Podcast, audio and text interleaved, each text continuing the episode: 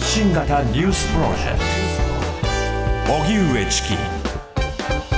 セッション。起訴されたトランプ前大統領ニューヨーク到着。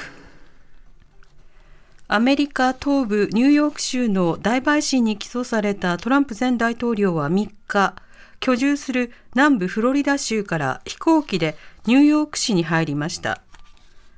トランプ前大統領はかつて住んでいたマンハッタントランプタワーで一夜を過ごした後、現地時間の4日に裁判所に出頭して罪状認否に臨み無罪を主張する見通しです。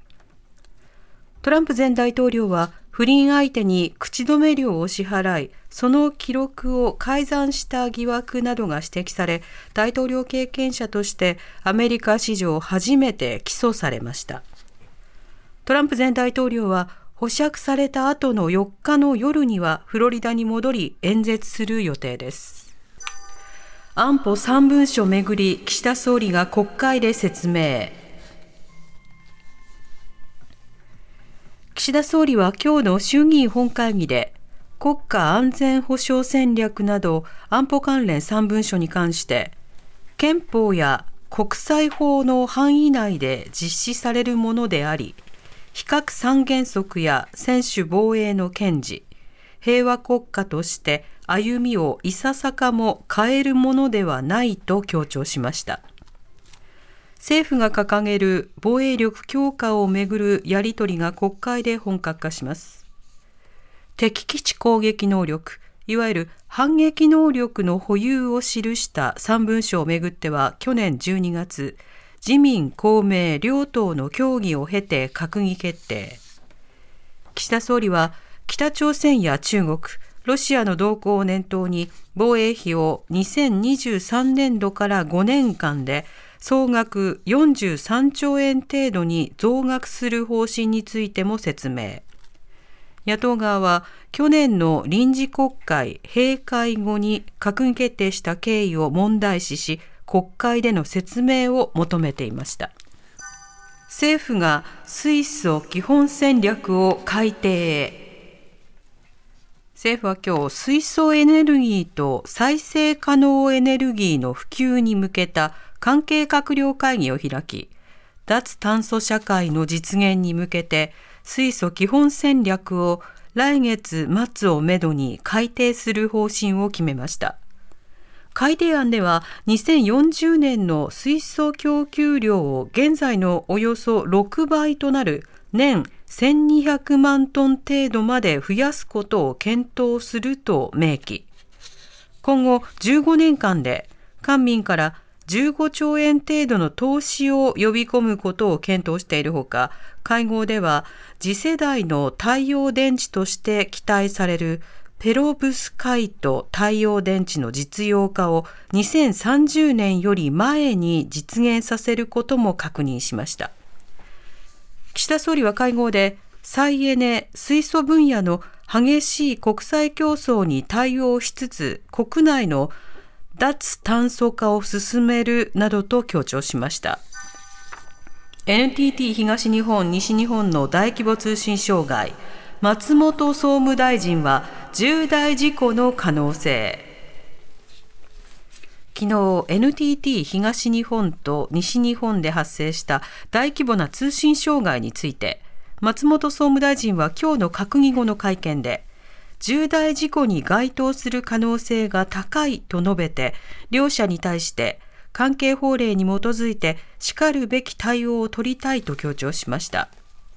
昨日の大規模障害では最大3時間にわたり関東や関西エリアなどのネット接続サービスフレッツ光で44万件余り光電話で23万件余りに影響が出ました。松本大臣は暮らしに欠かせない通信サービスで問題が発生したことは甚だ遺憾とし総務省が先月まとめた周知や広報に関するガイドラインを守れていなかった事例があったと指摘しました。ロシアの爆発事件でロシア人の女を拘束。ロシア第二の都市サンクトペテルブルクのカフェで爆発があり、軍事ブロガーが死亡した事件で、当局はロシア人の女を拘束し、ウクライナ側によるテロ行為だと主張しました。拘束されたのはロシア人の26歳の女で、取り調べの映像を公開。ロシアのテロ対策委員会は、ウクライナの情報機関が計画したテロ行為だと主張し、女は反体制派指導者、ナワリヌイ氏の支持者だったとしていますが、ウクライナ側は関与を否定しています。そのような中、NATO 北大西洋条約機構の事務総長は、フィンランドが4日に正式に加盟すると表明しました。NATO への同時加盟を目指すスウェーデンについては、トルコのエルドアン大統領がクルド人武装勢力をめぐるテロ対策が不十分として対応を求めているほか、ハンガリーによる承認手続きの見通しも立っていません。東京大学や早稲田大学など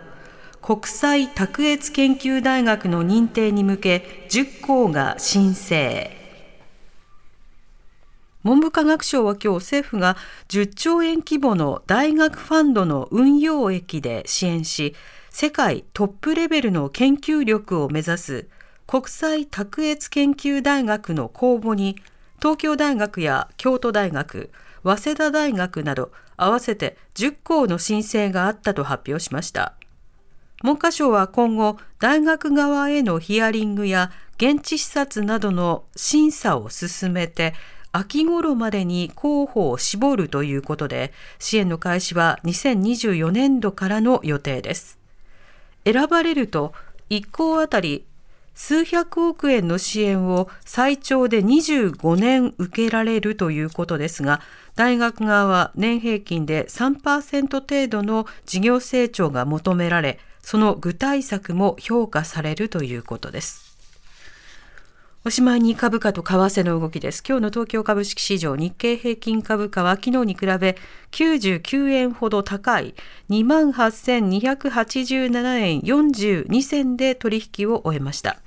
一方、東京外国為替市場円相場午後4時現在、1ドル132円72銭から75銭で取引をされています。TBS ラディオ発信型ニュースプロジェクト。